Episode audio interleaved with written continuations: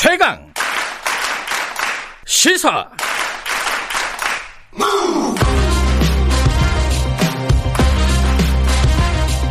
지금 여러분께서는 김경래 기자의 최강 시사를 듣고 계십니다.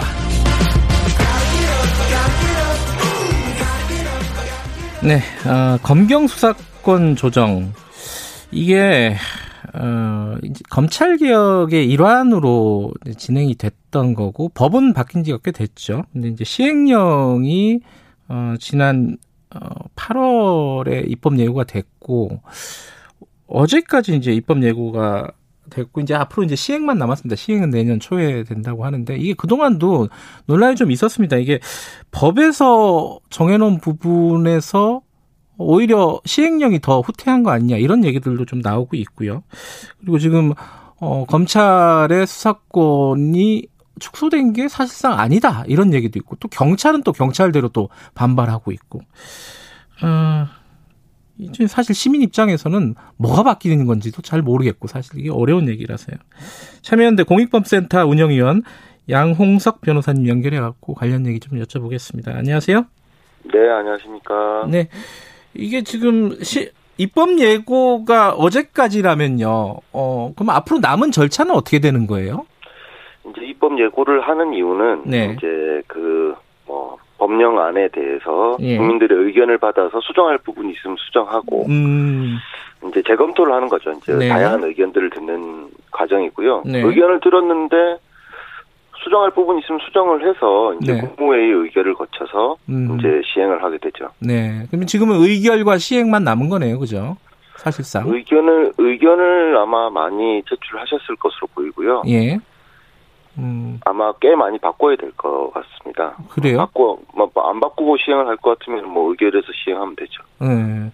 근데 그 동안에 보면은 어 입법 예고 기간에 공청회 같은 걸 원래 열지 않나요? 이건 안 열렸죠 이번 거는. 뭐 꼭 열어야 되는 건 아니고요. 예.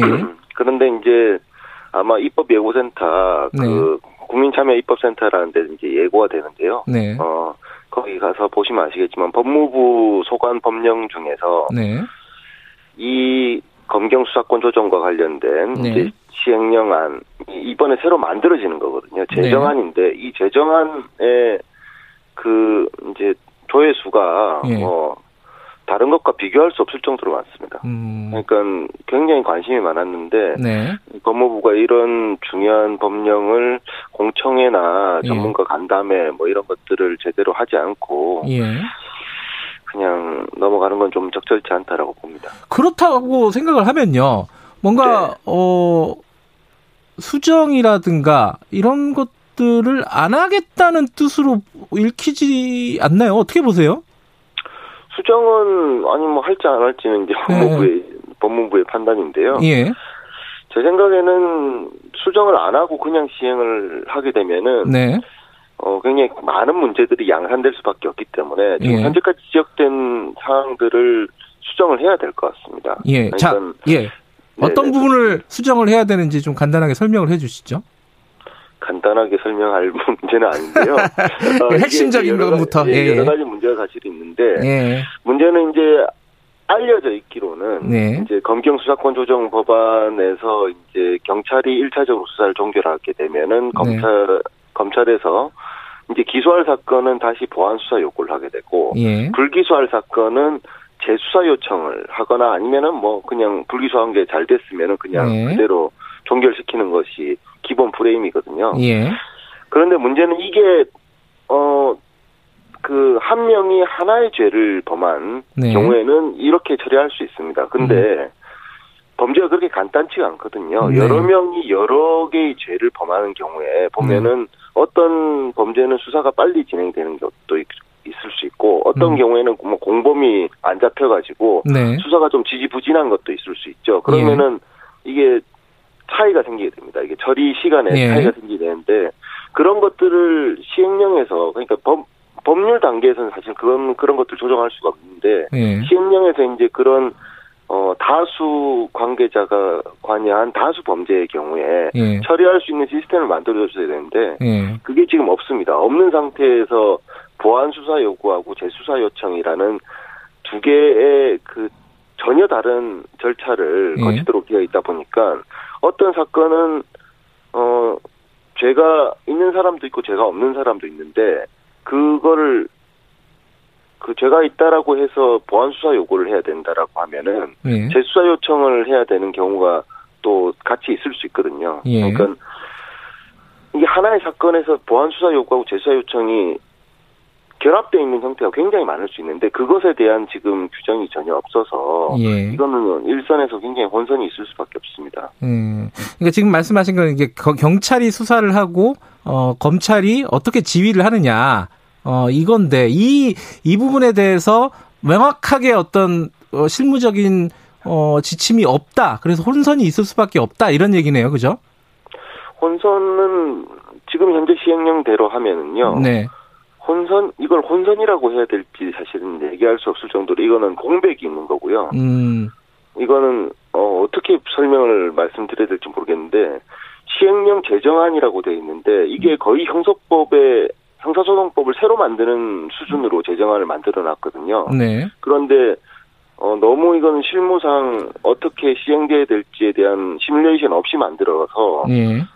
실제로 시행 자체가 제 생각에 불가능할 것 같습니다. 음흠. 그 정도로 지금 문제가 굉장히 많은데 네. 이걸 그대로 만약에 의결해서 한다라고 하면은 일선에서 네. 수사가 제대로 될 수가 없죠. 음흠.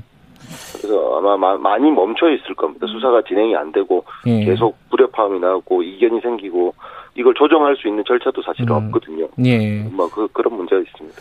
그리고 또 하나가 사실 이 부분이 이제 언론이나 이런 데서는 되게 관심이 높았었는데 이제 검찰의 수사권을 어떻게 제한하느냐 이게 또 핵심 중에 하나지 않았습니까? 그죠?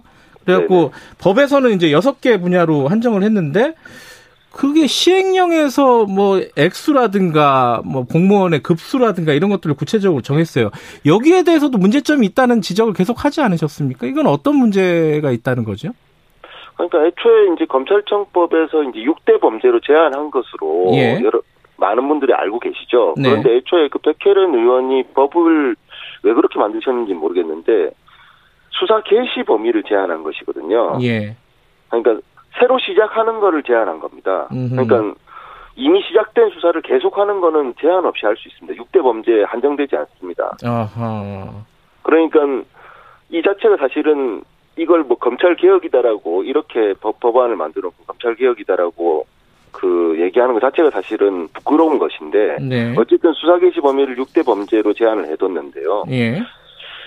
어 지금 시행령에서는 이제 6대 범죄를 구체화시키는 네. 것들을 이제 쭉 만들었고 그리고 네. 그또 법무부 부령도 이번 이번에 또 입법 예고가 됐었는데 부령에서는 뭐 부패 범죄의 경우에는 술의 액수에 따라서 이제 뭐 경찰이 하고 검찰이 하고 아 그러니까 6대 범죄에 포함이 되고 안 되고 네. 이렇게 정해놨습니다. 근데 문제는 6대 범죄라는 게 이제 뭐 대표적으로 뭐 부패 범죄, 경제 범죄 이런 용어들이 예. 사실은 어, 일반적으로 쓰, 쓰긴 하지만 법률 용어라고 보기는 사실 어렵거든요. 그러니까 음. 이거를 범위가 굉장히 한정적이지 않다는 거죠. 네. 다양하게 해석이 나올 수 있고. 네. 근데 이런 불확정 개념을 갖다 법률 규정에다 넣어버리니까 네. 대통령령에서 그냥 사실상 입법을 해버리는 네. 이런 문제들이 사실은 발생을 했는데 그 입법조차도 사실 제대로 하지를 못해가지고 어, 예를 들어서 범, 범죄 수사를 한 결과, 예를 들어 수뢰액이 3천만 원이다라고 네. 되어 있으면은, 뭐, 예를 들어 어떤 공무원 범죄를 수사했는데, 뇌물죄로 5천만 원을 받은 것으로 수사 결과가 나왔습니다. 네. 그러면은 수사를 해봐야지 5천만 원인지 아닌지를 알 수가 있죠. 예. 근데 수사의 결과를 6대 범죄에 해당되는지 안 되는지, 이제 수사 개시, 개시 단계에서 판단을 해야 되는데, 네. 결과를 개시 단계에서 판단하라는 지금 조금 말이 안 되는 음. 지금 기준을 지금 설정을 해둔 것이죠. 음. 근데 이렇게 되면은 사실상 첩보만 첩 그러니까 수사 개시를 한다는 건 첩보가 있다는 것인데 수사를 네. 개시할 만한 뭐 단서가 있다는 것인데 수사의 네. 단서상 5천만 원 이상 6대 범죄에 포함된다라는 단서만 있으면 수사를 개시할 수 있게 되니까 음. 실제로 검찰 수사를 직접 수사를 제한하는 효과는 사실 거의 없고요. 네. 어, 반대로 그 이게 실제 검찰이 해야 될 수사 분야에 대해서는 네.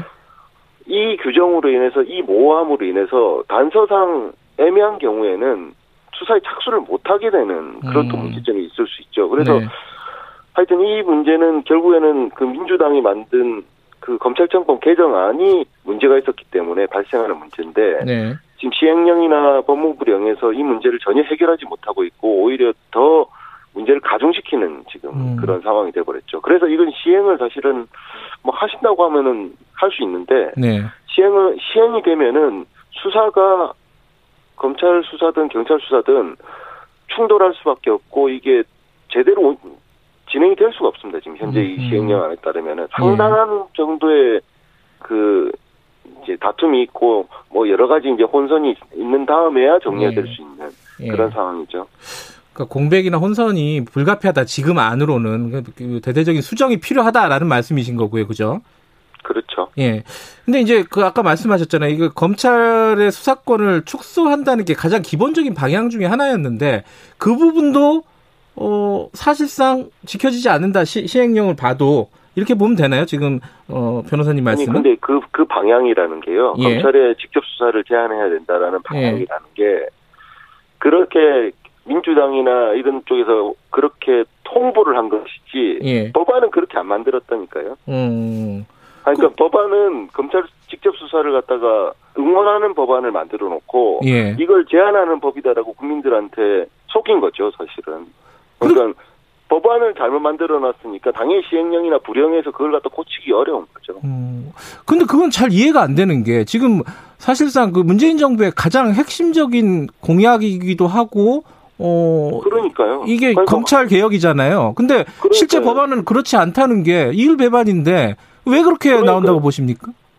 아니 그거는 이제 네. 뭐 민주당이 물어보셔야죠. 백혜련 의원이 대표 발의를 하셨는데 네. 도대체 어떤 생각을 갖고 그런 시기에 허무맹랑한 법안을 검찰개혁 네. 법안이다라고 주장을 했는지 사실 알 수가 음. 없고 네. 이 법안이 패스트트랙으로 태웠기 때문에 네. 그냥 통과가 된 거지 패스트트랙 그 그러니까 이 법이 통과되기 이전에도 이게 수사 개시 범위만 제한을 해가지고는 네. 검찰의 직접 수사를 줄일 수가 줄일 수가 없다라는 점에 대해서 예. 여러 차례 지적을 했습니다. 음흠. 민주당은 다 알면서 이걸 통과시킨 거죠. 그러니까 음흠. 어쩔 수 없이 뭐 그런 면도 뭐 있을 수 있겠습니다만은 그러니까 법안이 법이 잘못됐다 보니까 안 되는 거죠.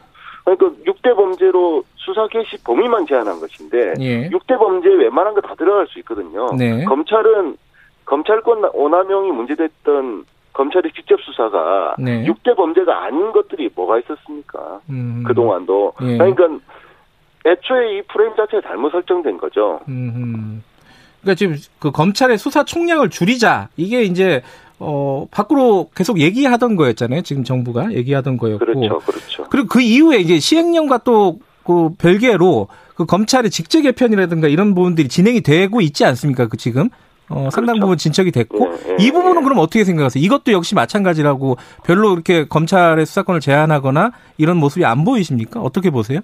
아니 이거는 했어야 되죠, 되는 거죠. 이거는 음. 근데 원래 네. 뭐 그 추미애 장관께서 하신 게 아니라 네. 아, 추미애 장관도 지금 하고 계시지만 네.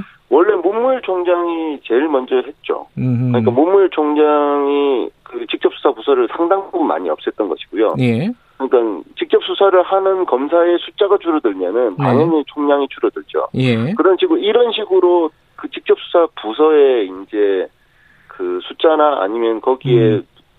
투여되는 어떤 자원을 줄이는 방식으로 네. 직접 수사 총량을 줄여야 된다라는 주장들을 2017년부터 계속 이제 학계나 음. 이런 데서 얘기를 했는데 네.